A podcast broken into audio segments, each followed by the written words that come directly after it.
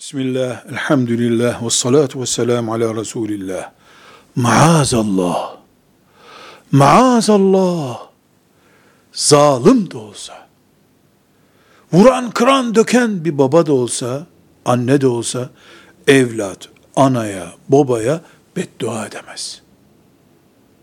Helak et bu babayı ya Rabbi diyemez. Bu, Allah'ın yasakladığı anneye babaya karşı zulüm olan hatalardan birisi olur. Peki anne ve baba bu bedduayı hak edecek durumdaysalar onu Allah görüyor zaten.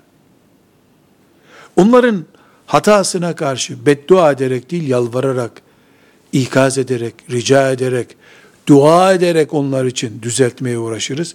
Evlat anaya babaya beddua edemez. Dinimizin böyle bir müsamahası olmaz. Velhamdülillahi Rabbil âlemin.